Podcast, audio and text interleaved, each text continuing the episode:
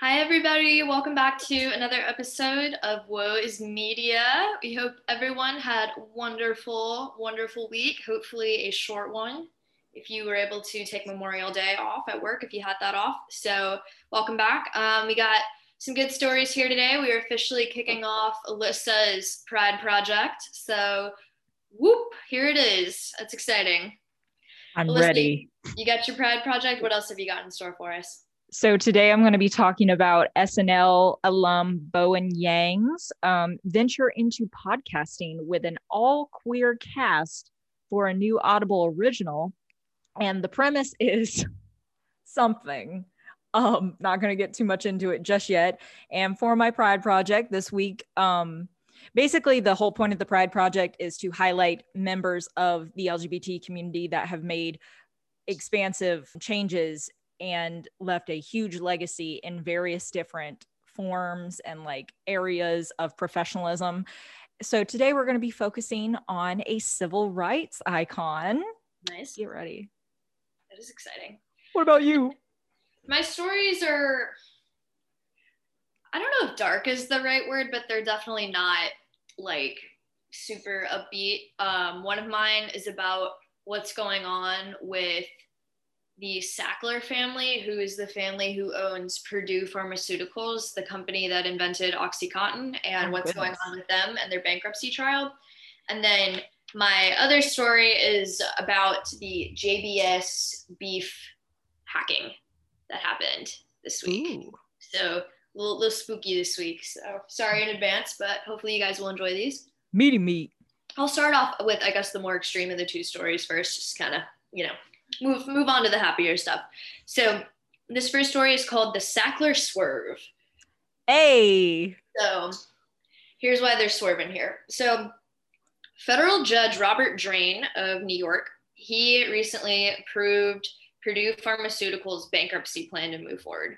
And what this means, they've been they've declared bankruptcy because they're getting sued out the wazoo because they have been aggressively marketing OxyContin, which is a highly addictive drug.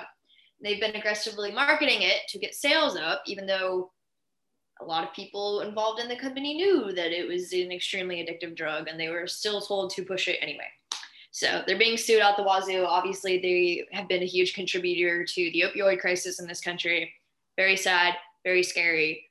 They deserve to, you know, be punished for it because bye bye. That's not okay to get people addicted to very intense drugs like that. Um, so that's why they're declaring for bankruptcy is because of all this, you know, suing and everything and their reputations in the toilet. But this plan would basically allow the creditors to vote on a bankruptcy deal. And what that means is so the creditors would be everybody who is owed money from Purdue Pharmaceuticals. But what this means is that it would protect the members of the owning family, which is the Sacklers, it would shield them from more than 400 civil and criminal cases filed against them for their role in the opioid crisis. So it's basically just an attack on the company and their assets, not the individual family members, which some people would argue is a good thing because, you know, corporations are separate from their owners. That's kind of the whole purpose of it.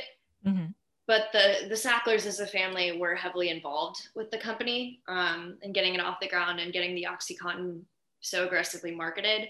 So a lot of people think they are at fault here. Um, some family members more so than others. But there are over 600,000 individuals right now and governments and tribes people who have been affected by Purdue Pharmaceuticals and the opioid crisis. 600,000. That's 60% of a million. It's a big number of people. Yes. Um, just by this one company. So, and the settlement is going to be paid out to victims of opioid addiction. Um, a lot of people believe it's unfortunately not enough. The Sacklers are going to give up ownership of this company. They're like, okay, all right, we'll walk away. We're not, we'll, we won't be involved with this anymore. Um, and they're personally giving up 4.2 billion from their personal fortune to people who have like been victims of OxyContin addiction. Um, but it kind of allows them to have a clean slate because like legally there's not going to be anything going on for them like they can't get sued personally for this sort of stuff mm-hmm. going forward and they're still going to walk away as one of the richest families in America, even after giving up $4.2 billion to victims of Oxycontin addiction. Of course, they are. Yeah. So this is just kind of like, it's very much legally speaking a gray area. There's not a lot of precedent for this, and we don't know even if bankruptcy courts have the power to shield people like this from that kind of crime. So I don't know. A lot of people say that it is very much an overreach. And the interesting distinction here is that the company is filing for bankruptcy.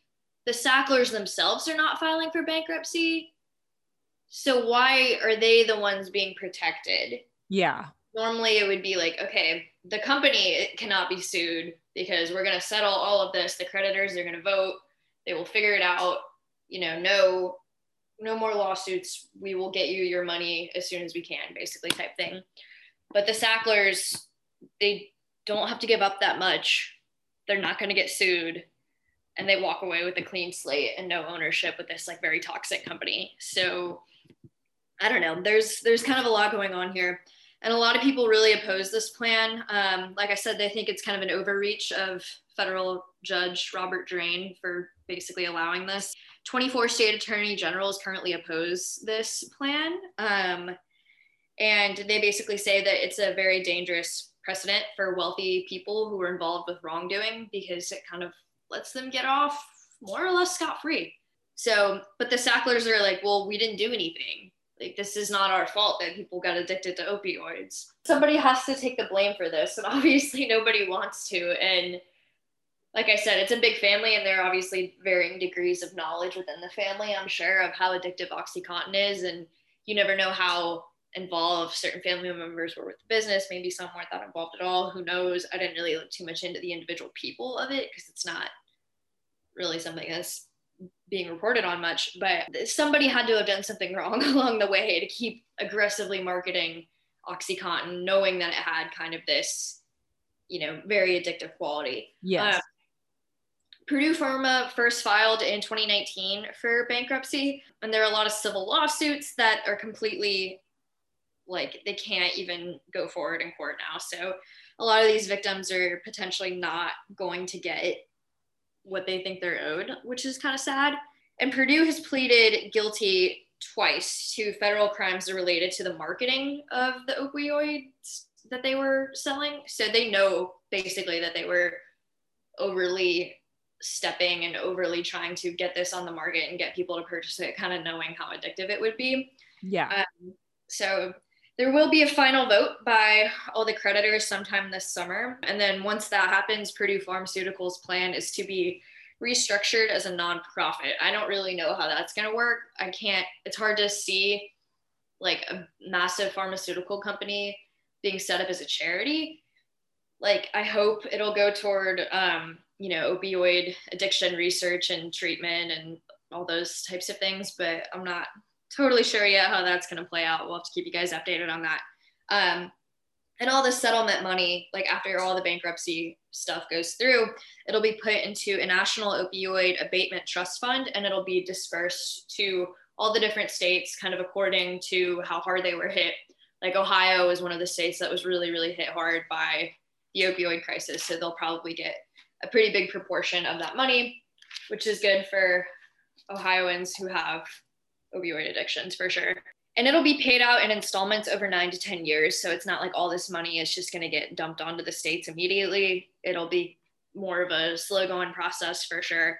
Um, but what's what's annoying and I guess frustrating probably for the victims about this is because there's they could, in theory, vote no on this plan and try and get the Sacklers in deeper trouble personally and trying to get, you know, more money out of them.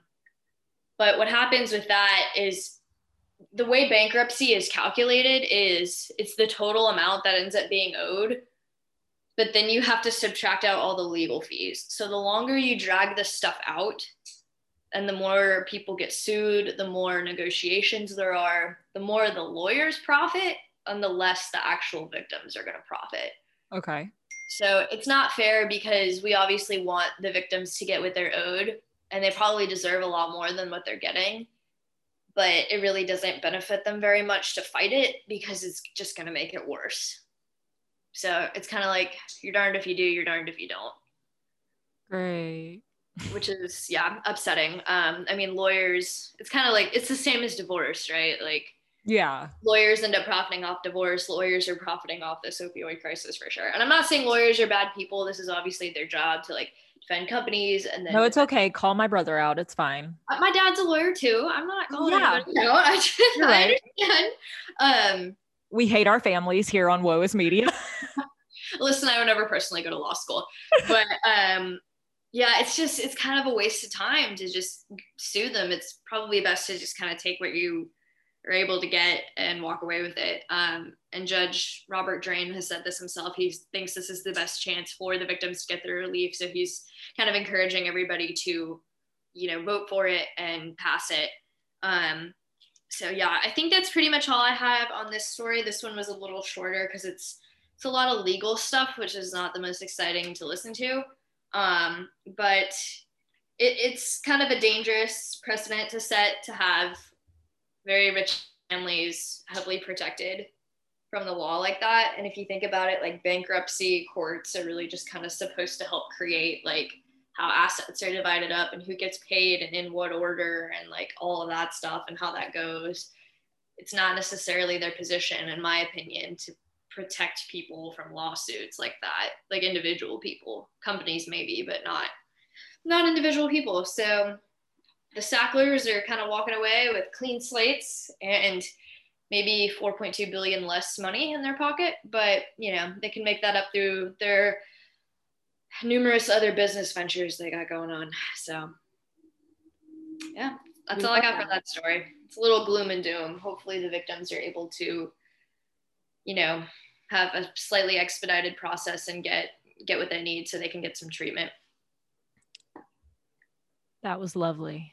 I really enjoyed that because I'm not even trying to be facetious right now. When I first got into my job in news, this was one of the first stories that I learned about mm-hmm. before uh, COVID hit.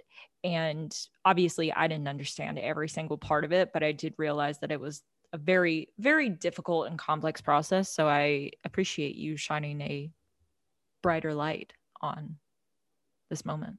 Oh, well, thank you. I hope I didn't overcomplicate anything. Um, legal stuff in general is not my favorite thing to research, but I do think it's kind of important to highlight how, if you have resources and power, that things can potentially go very different for you in the court system in this country. Um, at the expense of others, which is obviously not a good thing.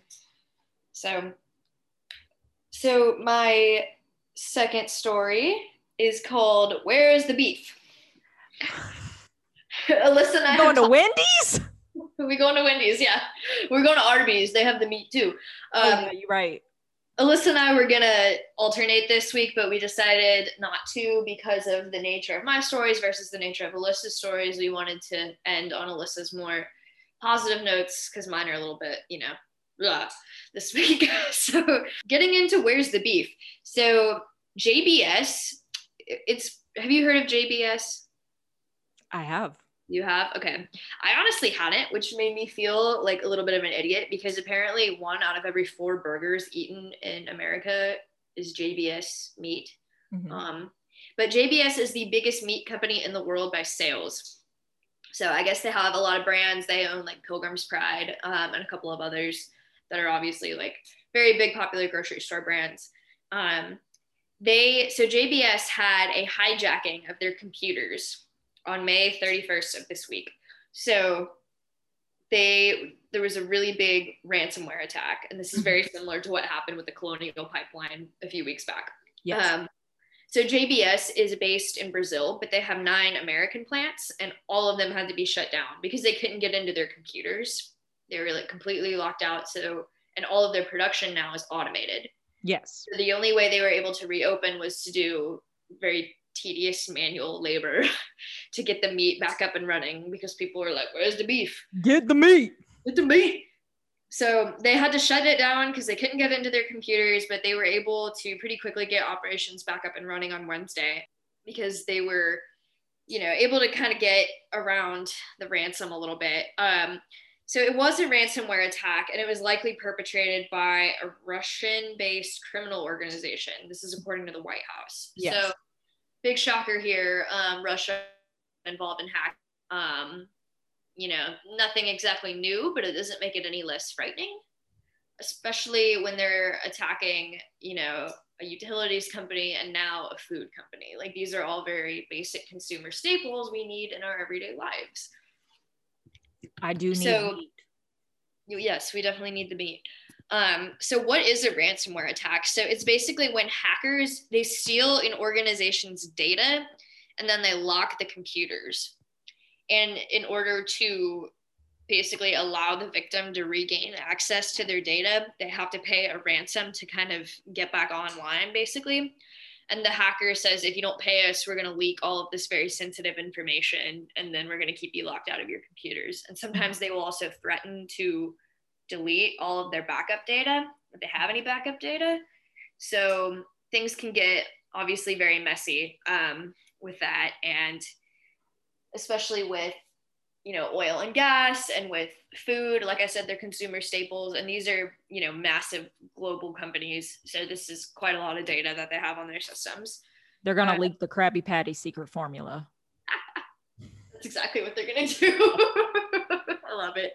I'm sorry. Um, so governments and cybersecurity experts have basically encouraged companies if this ransomware attack happens to them they've basically said no don't give in to them because that's just going to keep encouraging them to do it. Like don't pay off the the company. Um and the companies are like but we have to get back up and running. Like what are we to do? We're like it's you know kind of a drop in the bucket when you think about all the lost sales you know?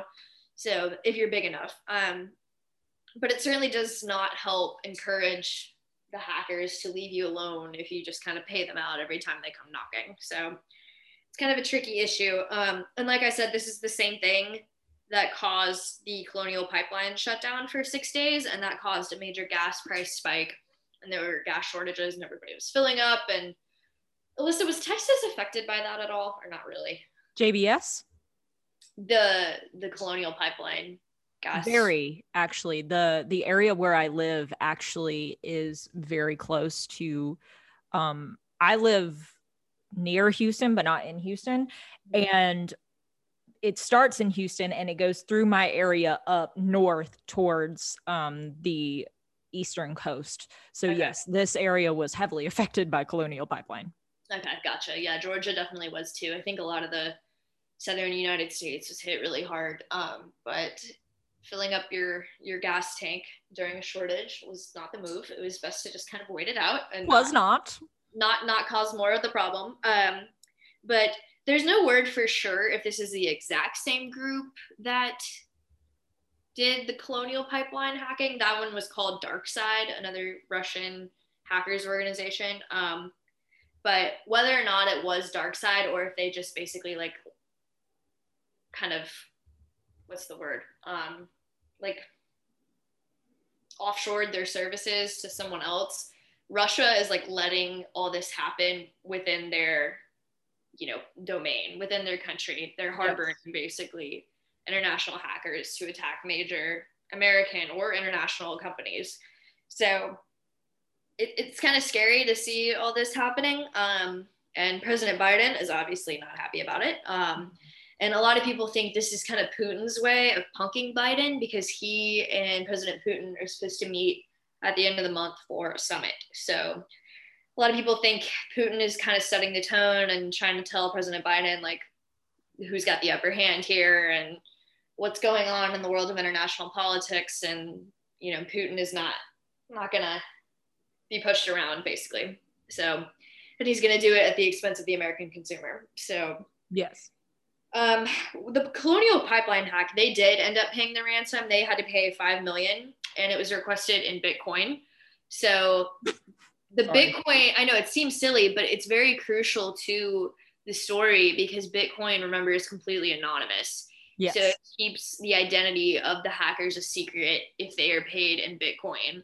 So potential like solutions to these big ransomware attacks happening, we just we can't pay them in Bitcoin. Like we're like, no, you get cash or you don't get anything, or you know, we're not going to pay you at all because that just keeps perpetuating the idea that they can stay anonymous and that we'll continue to give in to them. Um, other potential solutions for this, it, it, it's getting to the point where it's bigger than individual businesses. So a lot of people think that the government's going to have to get involved here, either with some sort of domestic policy or some sort of foreign policy. Um, so the US government would be intervening to kind of dissuade the hackers or negotiate with them if necessary. Um, and foreign policy would be like the White House is kind of like the only group like within the US that can pressure foreign groups to stop the attacks and they can issue like sanctions and stuff like that to to punish Russia or if there are other countries who are kind of involved in this to punish those groups and be like no you know we're going to you know cut off shipping here or whatever. There's all kinds of economic sanctions that can happen um, to sort of dissuade this from happening. And it's like i said these are everyday consumer staples. So hackers clearly are not scared to take on these big fish. Um, i'm kind of worried that the next big target will be some sort of bank because that's obviously very very data heavy um, a lot of financial information social security numbers bank account numbers routing numbers. That's very sensitive um, and they obviously know that banks hold a lot of money. So if i had to guess what their next target would be that would be my guess. Um, i hope that's not the case because that's obviously really scary. But um, that's that's my personal prediction there. So there's no word yet if jbs actually did pay off the ransom. Um, if they did they're certainly not talking about it so maybe more will kind of develop there. Um, and the good news is they were able to get back up quickly. There was a, only a very short term minimal increase in beef prices mm-hmm. while they were kind of down and only like a very small shortage. Um, so thankfully, not nearly as big of a disaster as the Colonial Pipeline. Um, but regardless, there are hackers over in the East and they're they're out for money in Bitcoin and they're out for our data. So that's what I got for us this week.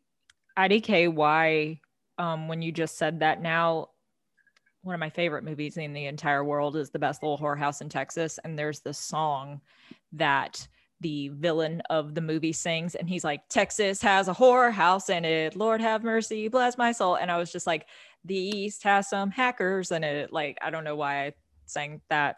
Sorry. no, it's okay. That's funny. Ignore me. Everybody go watch Best Little Whorehouse in Texas. It's a gem. Okay.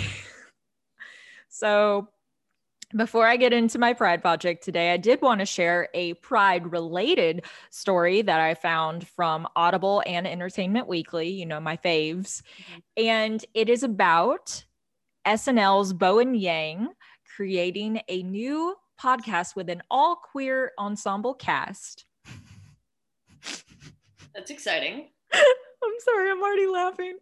Um, the show, it's a six episode limited action comedy series for Audible. It's an Audible original, and it's called Hot White Heist. Hot White Heist, okay. Would you like to take a guess at what this show could be about? Um heist crimes? Is it a true crime podcast? It's not true crime. It is about a heist of some sort but would you like to take a guess at what kind of heist? Uh is it a white one? Yeah. Yeah. So it's just like white heist like no. white people heists? No. What does that mean then? I'll explain it to you. So the show's premise is basically summed up as queer contemporaries attempt to steal the US government's valuable stash at a sperm bank. Oh my God. That's so funny. so it is a sperm bank heist. Okay. And the idea is that over the years, the US government has collected samples from history's greatest minds. And this group of individuals that are played by an all queer cast, their goal is to sell the supply on the black market and use the money to buy an island with the goal of transforming it into a queer paradise. Wow. What an idea. That's that's really funny. I like literally was reading this. I was like, there's no way this is real, but I love it. I know um, that sounds like a I don't know, more like a movie than a podcast to me, but that's funny. Maybe we can hope for like an adaptation in the future. Mm, yeah, I certainly hope so. That sounds pretty entertaining. I'd watch it. Right? So, some of the notable names that are attached to this project as of yet, other than Bowen Yang, Cynthia Nixon. I know, right? We Miranda. me and Annabelle both, we have a complicated relationship with Sex in the City, but we both definitely believe that we're Mirandas. Yeah, absolutely. I think we're all like a little bit of a mix of all of them at different points in our lives, depending on what we're going through. But except um, Carrie, except Carrie, Carrie's a lot. Um, Alyssa's got Carrie hair though, if y'all didn't know that. Yeah, but, um, yeah. Mir- Miranda is uh, she's the boss. You know, she's she's the one who ends up happy at the end of the show. Spoiler she's alert. So cool. God, I love her. Okay, Cynthia Nixon, Abbi Jacobson. Nice. Do you know who that is? Yes, I think so. Okay, good. She's from Broad City. She's also the main voice actor on the Netflix show Disenchantment by Matt Groening. I have a, a huge crush on Abbi Jacobson. I love her voice. I think she's hella funny. I haven't watched that much of Broad City, but what I've seen of it, I liked. So maybe I'll go back and watch some of it. Mm-hmm. Jane Lynch. Yes.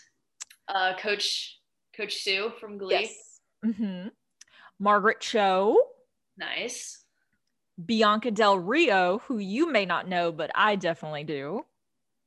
Who is Bianca Del Rio? Bianca Del Rio is a drag queen from New York City who is most famous for winning season six of RuPaul's Drag Race. Ah, that's why you're familiar. Yes. Spoiler alert. Sorry, it happened like seven years ago. Catch up. MJ Rodriguez. Okay. From Pose which I'm also getting around to watching soon, I promise. Cheyenne Jackson. All right. He's he's that guy that was on um, American Horror Story for a while. I can't remember any other projects he's in, but this is not meant to be a read on Cheyenne Jackson, but he's one of those like white gay men in Hollywood that look the same. Like there's like a group of like three or four white gay actors that all look the same, and Cheyenne Jackson is in that group. Gotcha. Matt Bomer, I think, is also in that group. Like yeah, they look very similar. Mm-hmm.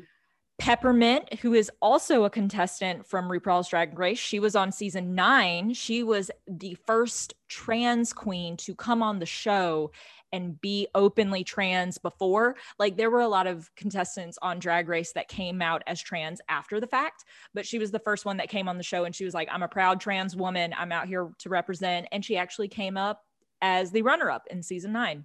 That's exciting. Good for her. Trailblazing. She is awesome. I love her.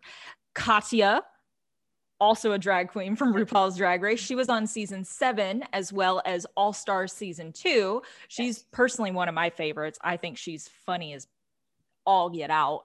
I remember and you talking about her. I love her. I love Katya so much. And last but not least, Alan Cumming, who is also serving as the director on this project. Awesome. Do you know it. who Alan Cumming is? Refresh my memory, please. So it's funny because anytime I think of Alan Cumming, he is a very talented individual. But for some reason, the first project that always goes to my mind is Son of the Mask. Mm-hmm. He was in that. Um, he was in The Good Wife for a while on mm-hmm. CBS. He's been in a lot of like stage productions. Like he's been in like Macbeth and Cabaret let's see. Um, I'm trying to think. He was in Hamlet in. London. He's, he's the director. Yes, he. But I think he's also starring in it. If I've gotten it right. Um, let's see. Oh, he won a Tony Award for his performance in Cabaret. There we go. Perfect. Nice. He's a Broadway guy. Yes. So this show is written, created, and produced by Adam Goldman, who I'm not very familiar with, but apparently he has a show called The Outs, which is available on Vimeo. So might have to check that out, see what it what it's about. And it's produced by Broadway Video and Club Cumming Productions, part of Alan Cummings' um, group. Mhm. And it is to be released June 17th. So coming up soon in about 11 days. Exciting. That's pretty much all I have for that story. I just thought it was like a, the craziest concept I've ever heard in my entire life. And I love that it's an all queer cast behind it Yeah. too. That aspect of it is definitely cool for Pride Month, but also just the fact that I don't know. I like how they made it a sperm bank heist because it's like something that's relevant to, you know, the LGBTQIA community. Absolutely. A lot of them, if you want to have children, you would need a sperm or an egg donor. You know, Yes. so that's exactly. uh, that's funny, and I like how they have like specimen from famous people, and you know th- that'd be kind of cool if you could combine, like I don't know. I feel like people would pay a lot of money to get like LeBron James's sperm oh, absolutely. and an egg from like I don't know Serena Williams or something. Yes. and then just create like this athletic Super baby. Yeah, that'd be wild. Wow. All right. So next, moving on into the inaugural inaugural. Your. Sorry, I'm like kind of nervous about this. Oh, Um, you got it, babe. I've been doing research since probably mid May on this project, so I hope that everything comes out really well. I tried to focus on LGBT icons that are people of color. I do have one person that is white, but they fall into another another category of marginalized individuals. So that's not who I'm covering today. Today I am covering the life and legacy of Bayard Rustin. Yes. Are we familiar? No. That's okay because Sorry. no, no, no, it's fine. It's actually really interesting because to give you an idea of what we're going to be talking about today, Bayard Rustin was a huge, huge player in the civil rights movement of the 1960s. okay. But because of his sexuality, he was kind of like moved to the, for a lack of a better term, moved to the back of the bus because he was very open about who he was. And they were like, we can't have an openly gay individual in the 60s representing this very important cause. Not Right. saying that the, the gay rights movement is not also a very important cause, but different time, not something we align with. Mhm. So I would also like to say that with these individuals that I'll be talking about this month, just because I'm, you know, shining a light on them doesn't mean that Annabelle and I necessarily agree with everything that they did in their life. You know, I'm just giving you the facts and you can make of it as you will. Mhm. So, to begin, Bayard Rustin was born March 17th, 1912, in West Chester, Pennsylvania, which I would like to make a note of is the day after my sister in law's birthday. Hey, We, we love a Pisces. He was the ninth out of 12 children. Yes. His mama had a dozen babies. Wow. Yes. And he also grew up believing that his biological mother was his older sister.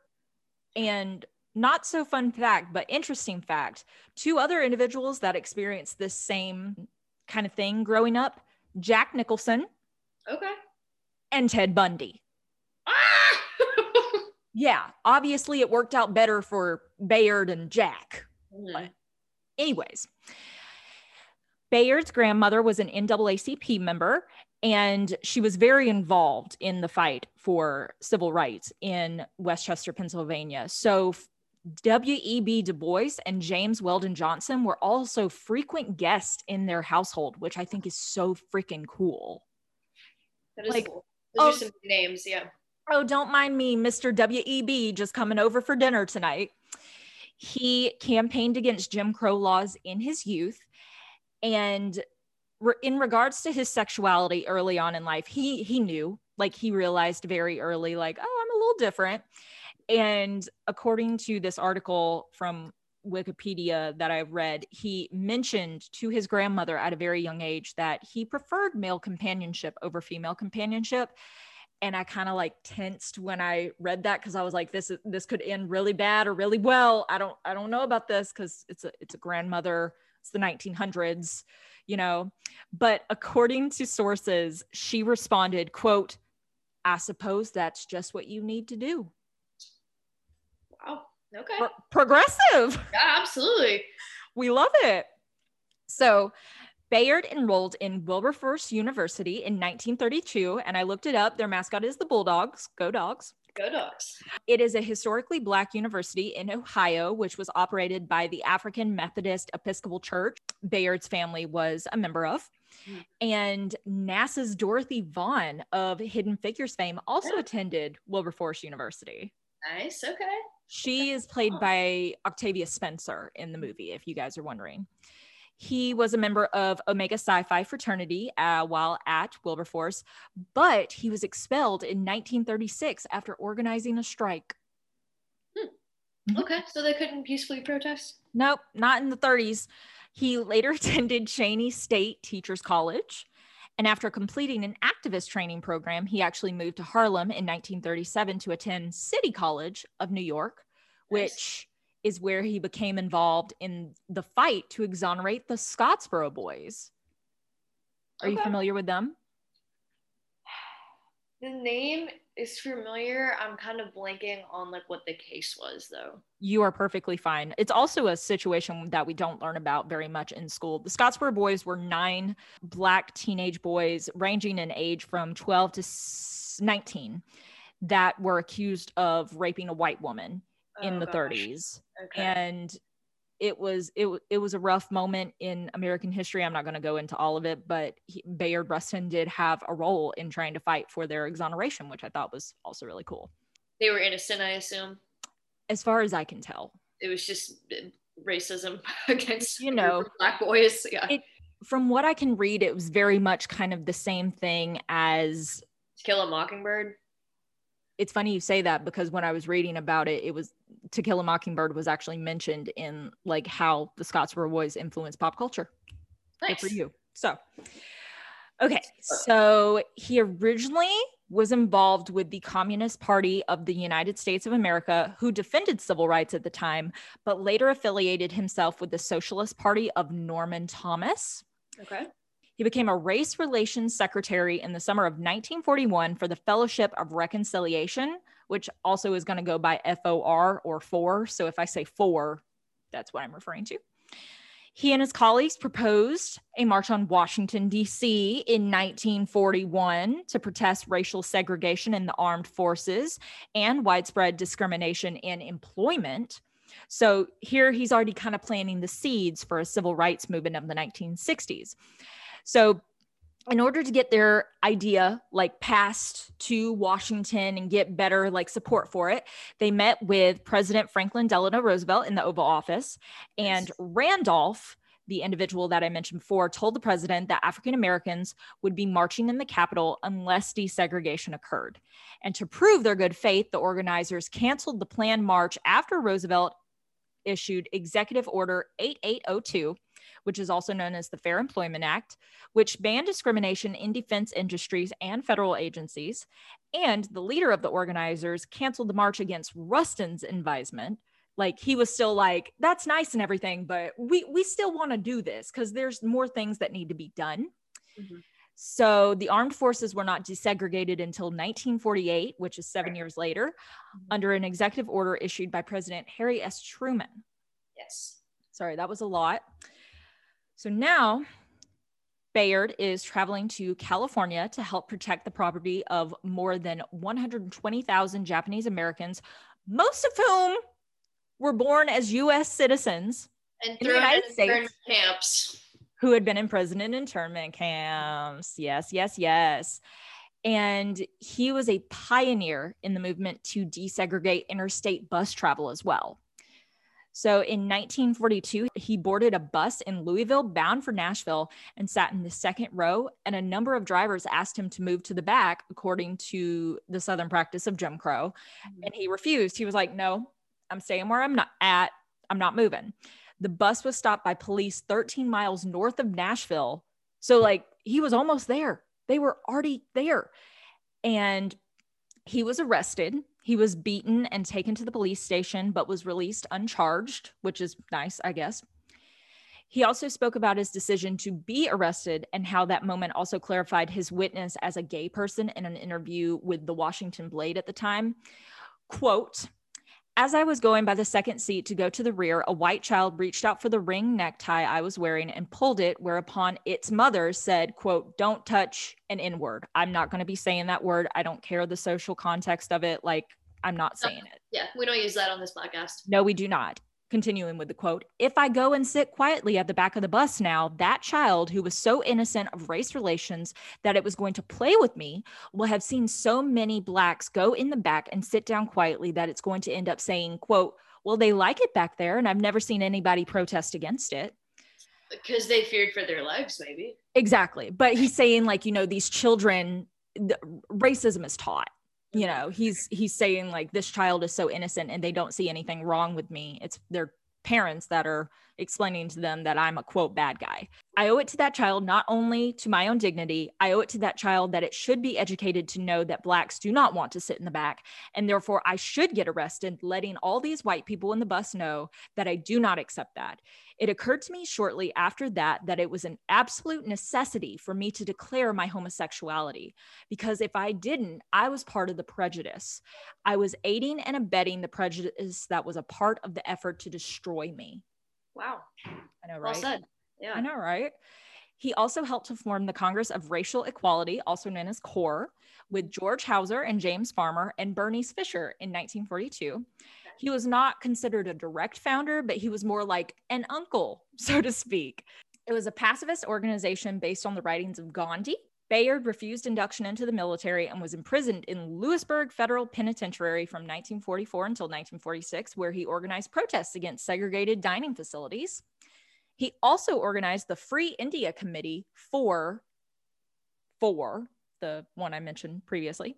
Mm-hmm. After his release, he was frequently arrested for protesting against British colonial rule in both India and Africa. So he's spreading like he's like, I'm not just messing with American civil rights. I'm dealing with everybody. Yeah, he had a lot of issues he was clearly very passionate about. Yes. So now we're going into the later 40s. He formed the Journey of Reconciliation in 1947 with George Houser, who I mentioned before.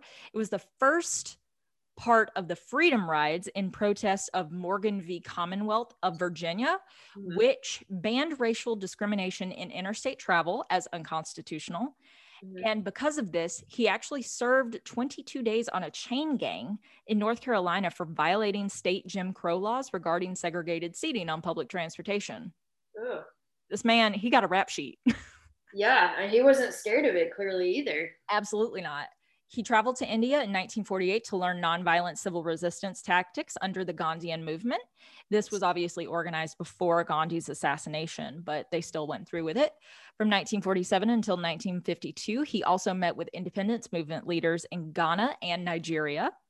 In 1951, he formed the Committee to Support South African Resistance, which later became the American Committee on Africa. Mm-hmm. Okay, now we're going to get a little into why he wasn't a big, big figure in the American civil rights movement. Mm-hmm. In 1943, he was arrested in Pasadena, California for sexual activity with another man in a parked car. And he was originally charged with vagrancy and lewd conduct. And he pleaded guilty to a lesser charge of sex perversion. And that's like, sod- that's basically sodomy, but that's how it was referred to back then, specifically in California, even if it was consensual. He served 60 days in jail for this offense. And this was the first time his sexuality was brought to the public attention. Gotcha. Like he was very candid in his private life. Like if we were at a party, like he's like, I'm hella gay. But like if we go out like to a organized event, he'd probably be a little more reserved. He resigned at four because of his convictions, and he left his position at the War Resisters League in 1956 to advise for a young Martin Luther King Jr. on Gandhian tactics. Wow. Okay. Yeah. That's awesome. I know, right? He advised MLK Jr. I know. On the non-violent protests. Very yes. nice. So King was obviously very influential in organizing the Montgomery bus boycotts. And I I believe this is a quote from Bayard Rustin. I didn't cite it. I apologize. Says, quote, I think it's fair to say that Dr. King's view of nonviolent tactics was almost non-existent when the boycott began. In other words, Dr. King was permitting himself and his children and his home to be protected by guns. So he's like, like Bayard Rustin comes in and he's like, we're not doing that. Like, let's not. Let's not. Not about it. So he advised King to abandon the armed protection, including a personal handgun that MLK owned. He was like, get rid of that. We're no, You gotta walk the walk too. truly. In 1957, they began organizing the Southern Christian Leadership Conference, also known as the SCLC. And leaders were concerned of Bayard Rustin's sexuality at this time and his past communist affiliations. Afterwards, they planned the march on Washington, but it wasn't included in the National Democratic Convention like talks at the time because the US representative of New York at the time, Adam Clayton Powell Jr., threatened to leak fake rumors of an affair between Rustin and King, Wow. Uh, that would have been scandalous. right? And and because of this, King like canceled the whole thing and Rustin left the SCLC and his sexuality once again had not been discussed outside of the civil rights leadership. So coming into this, you know, Southern Christian leadership thing, he was like, "Oh, let's let's keep it on the DL because these people, I don't know if they're going to jive with that." Okay, so now we're getting to the actual March on Washington. Quote When the moment came for an unprecedented mass gathering in Washington, Randolph pushed Rustin forward as the logistical choice to organize it. Like he's like, this guy has it. He he's got the moxie. He has to do it. So they were recruited for a march on Washington in 1962 by A. Philip Randolph, and Bayard Rustin was instrumental in organizing the march. He drilled off-duty police officers as marshals. He got bus captains to direct traffic, and he scheduled the podium speakers for the time. In August of 1963, South Carolina Senator Strom Thurmond rallied against Rustin as, quote, a communist, draft dodger, and homosexual, unquote. Wow. Okay. I know, right? The, the fighting words. Yeah. and included his entire Pasadena arrest file as like proof of why he shouldn't be involved in the fight. He also produced an FBI photograph of Rustin talking to King while the latter was bathing to imply a relationship. Woof. Wow. The tea. The tea is scalding. so hot right now. Despite King's support, NAACP chairman at the time, Roy Wilkins, did not want Rustin to receive credit for his role in organizing the March on Washington. And because of this, he served as deputy rather than director. Mhm. He appeared on the September 6, 1963 cover of Life magazine with Randolph as, quote, the leaders of the march. So he was kind of given credit, but also people were like, Martin Luther King, which don't get me wrong, Martin Luther King, great guy. He has his own faults in some ways, but he was instrumental in the civil rights movement. So, moving on to 1964, Reverend Milton Galamison invited Rustin to coordinate citywide boycott for the United Federation of Teachers Executive Board, which was also inviting them and local teachers, encouraging them to join the pickup line, picket lines, sorry, because there was so much going on with school boycotts not going well. Like New York was kind of a mess at the time. And Rustin refused, but promised to protect participating teachers from reprisals. And at the time, 400,000 New Yorkers participated in the February 3rd boycott, demanding complete integration of citywide schools, which would require whites to attend schools in Black neighborhoods and Right. challenge the coalition between the African Americans and the white liberals, inciting backlash. I know this is a lot. I promise I'm going to like, I'm like getting there. No, this is great. I mean, like, I didn't know about this person, and a lot of us don't. And now we're getting into why. okay, so historian Daniel Perlstein notes that, quote, newspapers were astounded both by the numbers of Black and Puerto Rican parents and children who boycotted and by the complete absence of violence or disorder from the protest. Like, he was like, this is amazing. No one's fighting each other. They're just like, hey, man, like, let's talk it out instead of fighting. Let's discuss. Let's be civil. Yes. This is the largest civil rights demonstration to date, Nice. 2021. It was also aimed to provide far reaching benefits for teachers and students. Rustin denounced the Reverend and abandoned the coalition after it was all over because he was like, uh, We don't see eye to eye. I don't know how I feel about you anymore. Mm-hmm. And he was invited to speak at the University of Virginia in 1964, where school administrators tried to ban him out of fear that he would organize a school boycott there. People were scared of him causing all this. Oh yeah, no, he he was a he was a rough rough guy. Not really. He didn't fight, but He was he was a rebel rouser. He was Yes. to stir the pot, get the conversation going. good good use of the word.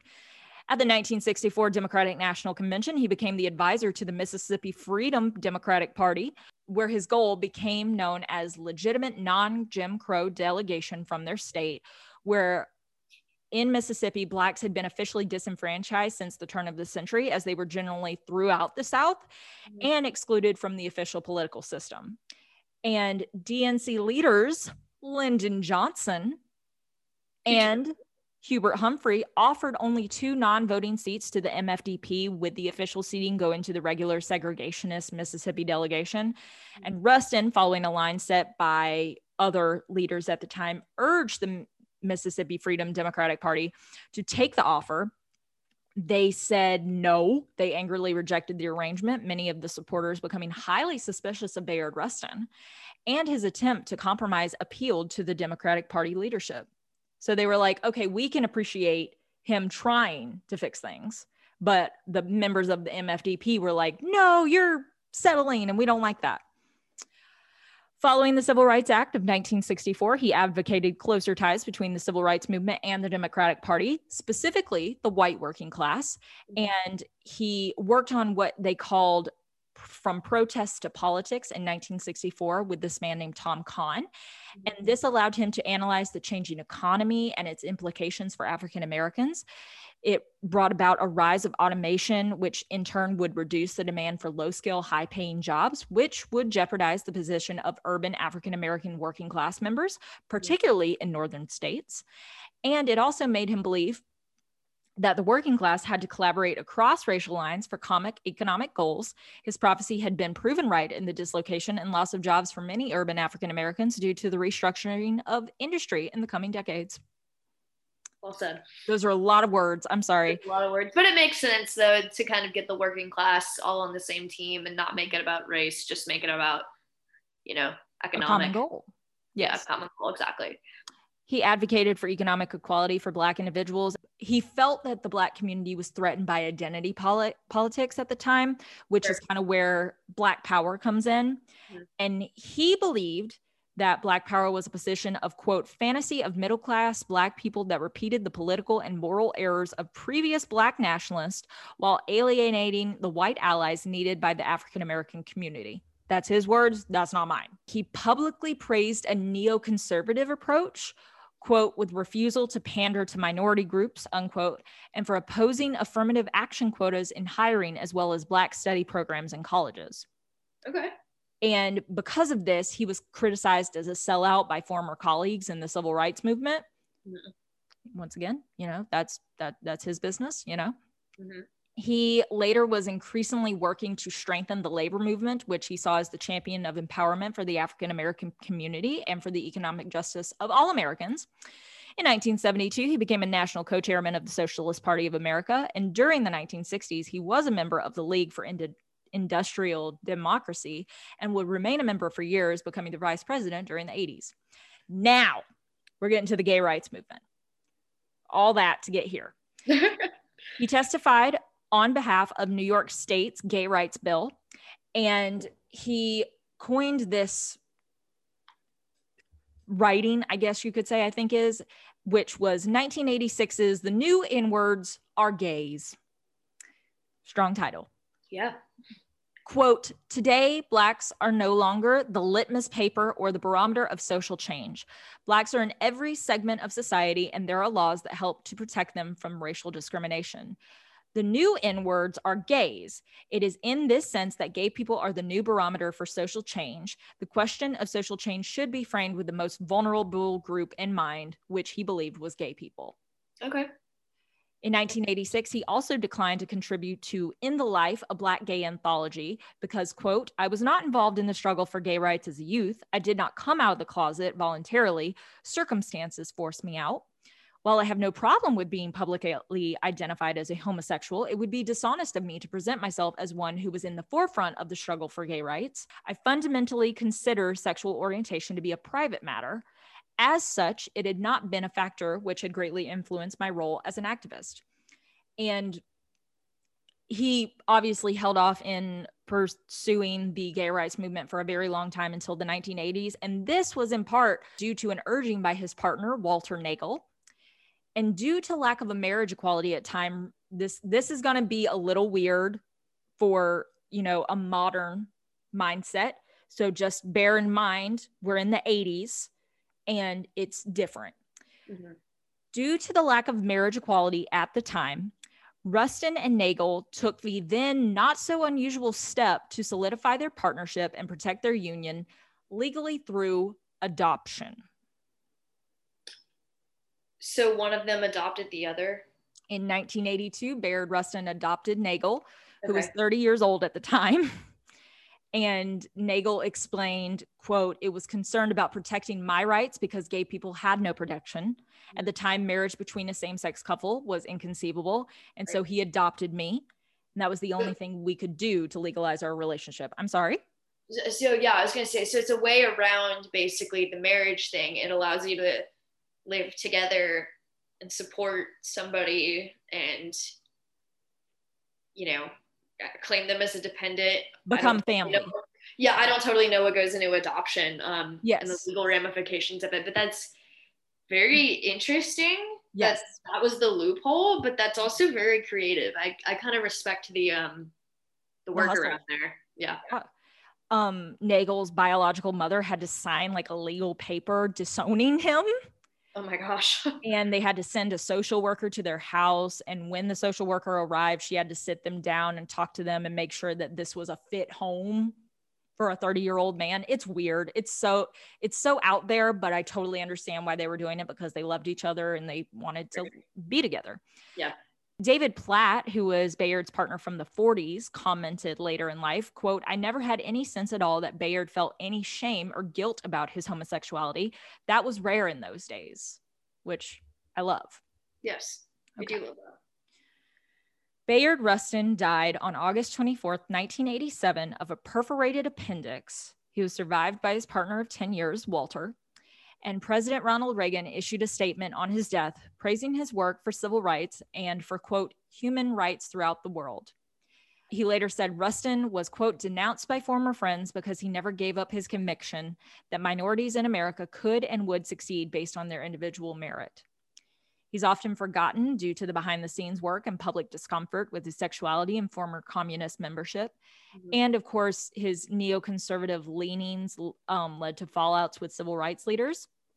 In 2003, a documentary called Brother Outsider The Life of Bayard Rustin was released at the Sundance Film Festival, and it actually w- was a grand jury prize nominee at that said festival.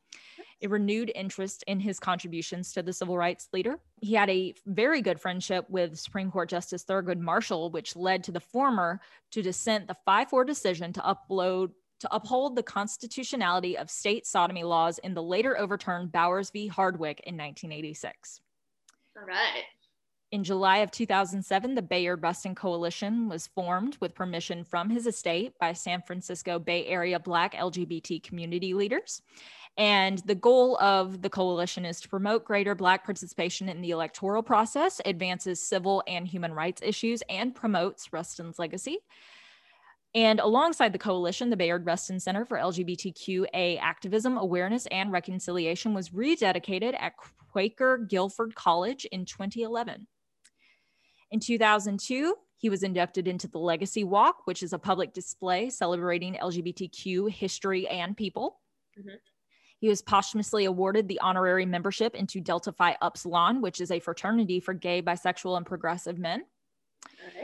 In 2013, he was an honoree in the US Department of Labor Hall of Honor. In 2019, he was one of 50 inaugural American pioneers, trailblazers, and heroes inducted on the National LGBTQ Wall of Honor within the Stonewall National Monument, which we'll get into later in the month. It is the first national monument dedicated to LGBTQ rights and history. And in 2020, the California State Senator Scott Wiener, chair of the California Legislative LGBT Caucus, and Assemblywoman Shirley Weber, chair of the California Legislative Black Caucus, called for Governor Gavin Newsom to issue Rustin a pardon for his 1953 arrest, citing his legacy to the civil rights icon. The pardon was issued on February 5th, simultaneously with the announcement of a new process for fast tracking pardons for those convicted under historical laws making homosexuality illegal. And I would like to end today on this quote from President Barack Obama, who on August 8, 2013, posthumously awarded Rustin the Presidential Medal of Freedom, saying, quote, Bayard Rustin was an unyielding activist for civil rights, dignity, and equality for all.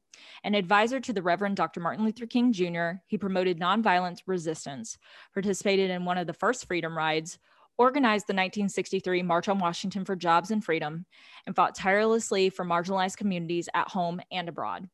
As an openly gay African American, Mr. Rustin stood at the intersection of several of the fights for equal rights. And that is the story of Bayard Rustin. Wow. He had quite a life.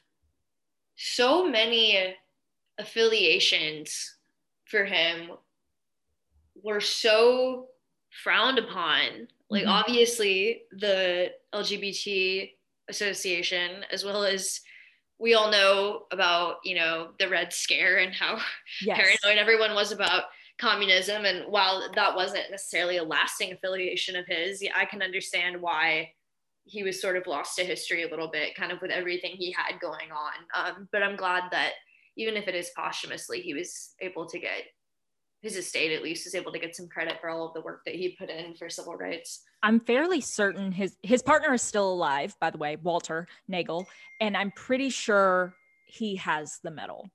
Okay. I believe. That's good. I think is lovely because they were together for 10 years before he passed and it was so mm-hmm. cool. And right before I got on the call, I actually saw that Netflix is actually planning to make a series about Bayard Rustin's life. All right. I'm sorry that was so long. Like literally when I was reading about this man, like obviously I I knew about his contributions to the civil rights movement, but I had no idea about all of this other stuff like you mentioned and I was blown away and I was like, I have to include all of this. So I'm sorry if it went a little bit long, guys. No, I mean, it was great. He had quite a life and he's certainly not, I guess, someone as mainstream, I feel mm-hmm. like, but it sounds like he's getting more recognition as of late, especially if Netflix is going to do a piece on him. So that's good. Yeah. Thank you for sharing all You're that. welcome. Also, I know that he doesn't really have anything to do with entertainment, and that's kind of my shtick on this podcast. But I can assure you that the majority of the people that I'll be talking about for the rest of the month are involved in the entertainment business in some way, shape, or form. Bayard Rustin to me is just someone who really, really needed this, you know, this highlighting, so to speak. I know I'm such an influential figure and everybody's going to listen to every word that I say. So had to talk about Bayard Rustin. so. No, that was a great story. Thank you for that. Alyssa kind of carried us this week because I did not. Shut up. Hackers and the opioid crisis are not are not the greatest things to listen to, but, but they're um, important. But they are important, and hopefully this week we'll have some less dark news in the big bad world of business and hopefully there will be some interesting ipos or m&as to talk about. I almost brought up the krispy kreme decided to go public this week or they've been filing. Um, this will be the second time they've gone public. It was a few years ago. Um, krispy kreme is doing really well because in quarantine people are eating donuts. And and everyone the vaccine has, initiative. And the vaccine initiative and everyone has kind of like a positive association with donuts because you usually either like get them for free or you get like a big box and you share them with a bunch of people you enjoy and like yeah. so their ipo is expected to do well but that was not really much of there wasn't enough content on it i felt for me to talk about but a little fun fact that also happened in business this week. All right so thank you guys for joining us. Um, we will be back next week with new stories. We hope everyone has wonderful week and happy Pride. Happy Pride!